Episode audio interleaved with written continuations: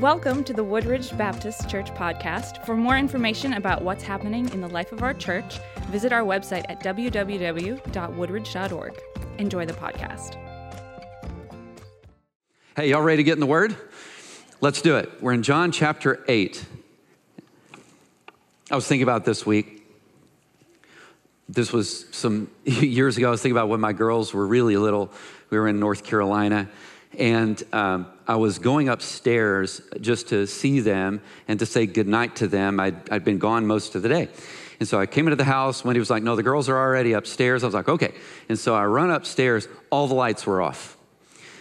I never cared one second to actually turn a light on when I walked upstairs. And that, my friends, was a mistake. because when I got up the stairs, oh, wait, forgot to tell you, I didn't have any shoes on. Uh, so I'm running up the stairs so I can say goodnight to my ladies and whatnot. And I get up there and I take a step, bam, right on a Lego. You know what I'm talking about? Fire of a thousand suns burning through my body. By the way, I love this meme. This is a rare image of a great white shark that actually stepped on a Lego. That's what I looked like when I was up upstairs trying to say goodnight to my ladies. You know what I'm talking about? You know what I needed? I needed some light. That is what I needed. But I was content just to bolt right through there, and I got a blessing. That's what I got. I, I don't know if you know this. This is a, an interesting and yet true story. They made a film out of it. This is in the winter of 1952. This was off the coast of Cape Cod. A hurricane force storm caused two massive ships, the SS Fort Mercer and the SS Pendleton, literally to split in half. Have you ever heard of the story? It's wild. Men set out on 36 foot lifeboats to save dozens of lives. And you can imagine just what kind of challenge that would be. It's not like the weather was accommodating. This, this, this required a lot of fortitude. And so the trip to get the surviving men, that was tough enough, but the way back had a unique challenge as they didn't have a clear direction on how to find the land. There wasn't anything to light it up that would give them the direction on how to get back, even though they were out in the waters trying to save people. So, you know, how did they make it back? And the short version of the longer story that you can watch in the movie, The Finest Hours, was people from that community literally drove to the shoreline and they turned their headlights on so that the people that were out and rescuing people at sea and in the water knew how they could get back. You never need to underestimate the importance of having light in your life. It will save you from Legos. but Jesus actually said something about light. In John chapter 8, verse 12, which is where I had you turn just a little while ago, notice what it says. It says, When Jesus spoke again to the people, he said, I'm the light of the world, and whoever follows me will never walk, walk in darkness, but will have the light of life. When you think about what darkness is, most people are like, well, darkness isn't like a thing in and of itself. Darkness is an absence of light. Light is something that we can measure. Darkness isn't, isn't something by itself. It's an absence of something else. And so take the picture of me going through my house or a person going through the house and then turning all the lights off. I have this question What would you expect your experience to be once you turn all the lights off? And the answer is I would expect my experience to be dark. And it's exactly the same way when we turn Christ off in our life, you can expect your experience to be dark. Jesus says, I'm the light. Uh, the timing of this statement is really interesting because it came in a really important time in, the, in, Israel's calendar. So, if you were to look at John chapter 7, verse 37, it tells us that this came the last day of the feast. And you go, that's great, but what feast? Because they had more than one feast or festival. And John chapter 7, verse 2 tells us it was the, as the Feast of Tabernacles drew close. And you go, that's great. So, what's the Feast of Tabernacles? And I'm glad you asked because here's what it is. So every year, the people of Israel, what they would do is they would stop and they would set and portion some time to remember God having delivered them during the time of the Exodus. So they go from Egypt and they're on their journey back to the promised land. And you can imagine what it was like living at that time. You know, it's not like you have a home, like with, with walls and whatnot, that you get to go back to every day. You're going from where you are through a journey to get to the place that you want to be. And what that means is, is as you travel, you're having to set up stationary homes and live in those. And so at the time of the Feast of Tabernacles, one of the things they would do is they might set up tents. And they would go and live in the tents. And it reminded of that time when they had shelter, even though they weren't home yet. The Feast of Tabernacles. It was also came at the time after the harvest. Now, for those of you that aren't farmers, you're like, eh. but if you're a farmer, the harvest means a big deal because you've already done all of the work. You've already pulled everything out of the ground. And this was also the time at the Feast of Tabernacles where they would get together and celebrate the harvest. See, God has provided for us again. It's good to stop and to see what God has done, isn't it? It's good. So they're remembering the wilderness wandering. They're remembering a time when they didn't have a home, and they're remembering God's provision for them. Maybe we should do the same thing. But in the Feast of Tabernacles, during this feast, they did two specific things to symbolize the coming of a Messiah that they were looking for. The first was this they, they, they did what was called the pouring out of water. So the priests that during this time in John, they would go and get water from like the pool of Siloam, and then they return to the temple. And as they did, they were citing Psalms like Psalm 120 through Psalm 134. It's called the Psalms of Ascent. And they would recite those, and then they would pour the water out with joy to symbolize the pouring out of the Holy Spirit on the people when the Messiah actually shows up. They're looking for him. And on the last and greatest day of the Feast of Tabernacles, Jesus stood and he said to them in a voice, He said, If anyone is thirsty, let him come to me and drink. Whoever believes in me, as the scriptures has said, streams of living water will flow from within him. If you're thirsty, come and drink. That's one thing they did. But they also celebrated what was called the Festival of Lights. And I've kind of given you a picture here of what this could look like. This is actually a modern day celebration of it. And then on the right, you have what might be a portrait of the way it looked like back in ancient Israel. Each year at the Festival of Tabernacles, they would light four huge lamps. These lamps would stand 75 feet high, and they were there to illuminate Jerusalem. And because Jerusalem is up on a hill, the city would literally shine out against the backdrop of a completely darkened sky. And so, this light, according to Jewish rabbis, was symbolic of God's Shekinah glory that led them through the wilderness and also looked forward to the promised glory to return Israel when the Messiah was going to show up. There's a light, and it just breaks through the darkness. That's what they did. So, do you see this theme of the importance of light in Scripture?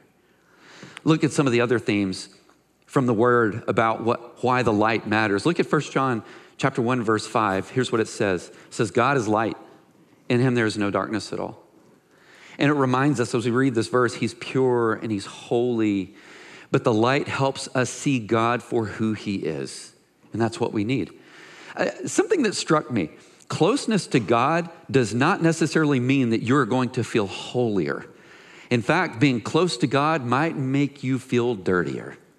I'm reminded of this uh, in Isaiah chapter 6. He's having this profound vision and experience of God. And, and standing before God, he said, Woe is me, I'm ruined. I'm a man of unclean lips. Isaiah, you think about it, he was a prophet of God. He's, if there's a pyramid, he's pretty high up on the pyramid. But when he found himself in front of God, he doesn't come out thinking something like this I feel so holy and good and so close to God. He said, Woe is me because of his experience of God. Maybe when we get closer to God, because of the way the light shines in us, we see even more of how we're not Him. We're just not Him. It reminded me of this I don't know how many of you know this, but back in the day, I was actually in a band. I played the jug. I'm kidding, I didn't do that. I played guitar and I was a vocalist and we even like wrote our own music. We even recorded Welcome to Church. But I was thinking about this. There was this time uh, Phil Keaggy was coming into concert, and I don't expect all of you to know who he is, but there's this story that goes back where Jimi Hendrix was asked in yesteryear, "Man, what is it like to be the greatest guitarist uh, like on the earth?" And he was like. Well, I, it's not me because there was this guy that opened for me, and he was actually talking about Phil Keaggy. I mean, he is that good. He is missing a finger on his right hand. It looks like this. He's still going to be better than you And he doesn't even have that finger. So I told my band, I was like, Have you ever seen Phil Keaggy live? And they're like, No. I was like, We've got to go. And so we go and we're watching Phil Keaggy. And by the time he was done playing, here's the way I felt I don't want to play guitar ever again. I am, I am so bad. I don't even want to pick it up. Now, I kept playing, but you understand what I'm getting? That's how Isaiah felt when he encountered God. I can't even play. He is so other than me. I can't even play. That's one of the things the light can do is it helps you see God for who he is. And in seeing God for who he is, you see who you are not. You are not him. Here's something else Psalm 36 9. It says, For with you is the fountain of life, and in your light we see light. In other words, he helps us to see things like he does. This is the way he sees it. And as we see it in that moment, we actually have a choice on whether or not we're going to agree with him in it, but it's not for a lack of him telling us what he thinks. That's why we have the word. The word of God is alive and powerful, sharper than any two edged sword, piercing even to the dividing asunder of the soul and the spirit, and the joints and the marrow, and it is the critic of the thoughts and the intents of the heart. Your heart. The word will break all the way down to the very depth of who you are and it exposes things. And as it exposes things, we have this choice. How are we going to react to that? Hold on to that thought. Because as you read John chapter 3, verses 20 and 21, notice what it says. It says, Everyone who does evil hates the light and will not come into the light for fear that his deeds will be exposed. Ever been there? Ever been there? Because if so, you're exactly like Adam and Eve in Genesis chapter 3. Remember, after the fall, what did they do? They went and they hid. Why? Because as it describes, God comes and walks among them and is basically like, hey, where y'all at? And they're over behind the shrubs. They're hiding. And you have a couple of possibilities in the way that you respond in this moment. You can step back out and say, Look, I've made a mistake, but I want to get this back right. Or you can hide behind the shrubs. This is what John chapter 3, verse 20 is saying. We typically do is what? We don't want to come into the light for the fear that we're going to be exposed. We don't like it. There's something about the gospel, and I've always said this the good news of Jesus is offensive. I don't want somebody to reject Christ because I'm offensive, because the gospel is offensive enough. It exposes us for what we are, it shows us our need for Him, and then it puts it at our feet to respond to it. That's the way it works.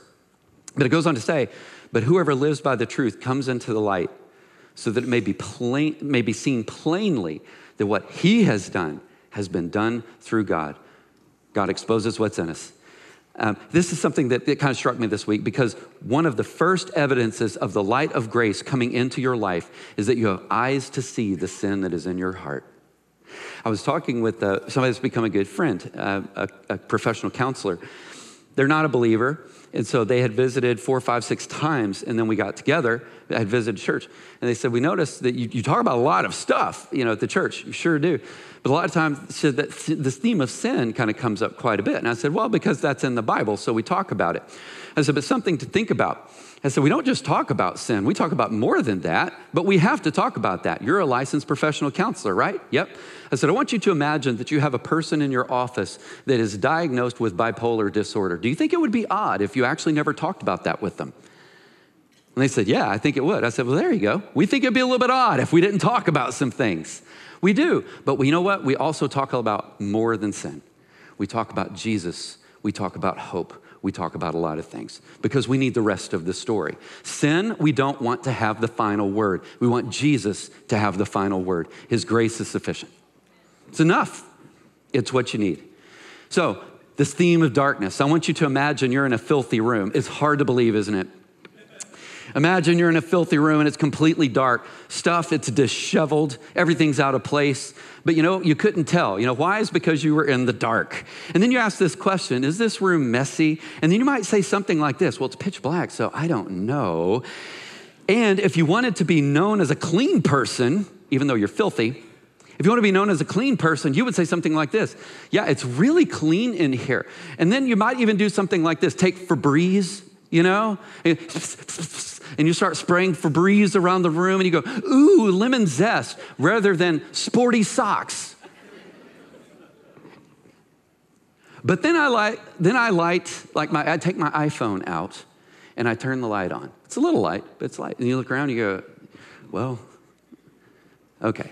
I see the socks on the floor, and uh, actually, I see somehow that dresser got turned over over there. I don't even know how that happened, but it did. And then I one up you. I hand you a flashlight, and it's like boom, and you turn it on. And then I went up you again and I actually just turned the lights on in the room. And at that moment, you cannot help but see the dust on the top of the furniture and the mildew around your baseboards. And you go, it's about time we start cleaning this place. That's the way the light works. That's the way it works. Th- think about this from Matthew chapter 4, verse 16. The people living in darkness have seen a great light. And those living in the land of the shadow of death, a light has dawned. Friends, we, we all were living in a shadow of death. But for Jesus, those who took Jesus, a light has dawned. This is the beautiful part of the story. There's a hope and there's a way out. There's a way out for you. So let me talk about you. And right now, the you I want to talk about is for those of you that have given your life to Jesus. You think of that time. Scripture actually says there's a second light. Don't know if you know that. So, just as the sun, S U N, pictures the Son of God, which is Jesus, so the moon actually pictures believers in Scripture. Jesus, speaking to those that follow him, actually said, You are the light of the world. And that's kind of scary because he's expecting us to own it. We're supposed to shine, we're supposed to look different. The second light is seen in Genesis as the moon. The moon was created to give light when the earth and everything around it goes dark. The moon was created to give light. But here's the catch it's a reflected light. It's a reflected light. The moon doesn't have any light of its own, it only reflects as much of itself that is exposed to the light of the sun. And that's what Christians are supposed to be. We don't have the light on our own, but we reflect the light of Christ so that in all of the darkness that's around you, Jesus might be seen. And Jesus is telling you, Christian, own that part. Own that part. The world needs it. Here's another way of capturing it you are the Clark Griswolds of the world. Does everybody know what I'm talking about? Christmas vacation. I love the scene when he lights his house up for the first time because that's his reaction, right? It's like power goes on, boom, you could send signals to people on the moon with this guy's house at Christmas time.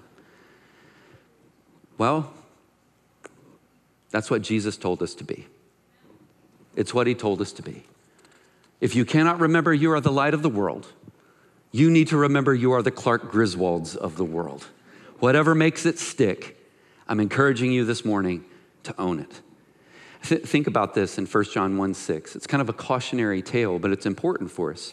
It says, if we say we have fellowship with him and yet we walk in darkness, we're lying and we're not practicing the truth. You notice the word practice? We're not, we're not actually doing the truth. So if we say we have fellowship with him and yet we walk in darkness, I, I want to make an important distinction because I think John is making this distinction in 1 John 1 there's a person who at one time has confessed Christ but is now not living in step with Christ. Here's what he says You break koinonia with him, you break fellowship with him. So I was thinking about it this week. Earlier this week, um, Wendy and a couple of the girls asked if I would watch The Bachelor with them. And so I did. And uh, as I was watching it, so they, they, they went to Malta they're like, girls, pack your bags. You're going on a trip. And they're woo. And, and then they go to Malta. And I was like, hey, Wendy, we've been to Malta. Hey, we've been right at that spot. And we keep watching it. Okay. But it got me thinking if I dated girls the way that this guy does, girls, I'm going to line 25 of you up. And uh, at the end, I'm going to propose to one of you. You're so lucky if I actually did this show in real life, you would have a word for me. The, the kind word is that guy's a player, right? But if you put it on TV, and I was just thinking while the show was going on, if you fund it, you know that dude ain't paying for however many women to go to Malta? Come on. But if you get this TV station behind you and you can throw it on Hulu or whatever, you get the funding, and all of a sudden it just becomes different. And I just thought, if I did that, uh, no, nope. But it got me thinking about something else. Could I say to Wendy, could I say something like this? I want to be married to you, uh, but I want to maintain my relationship with other lovers. I would never say that, by the way. It's just an example, right? I want to be married to you, but I want to maintain my relationship with other lovers. Or what if I said something like this? Look, I don't want you to worry about them. Don't worry about them. You're my number one of all of them.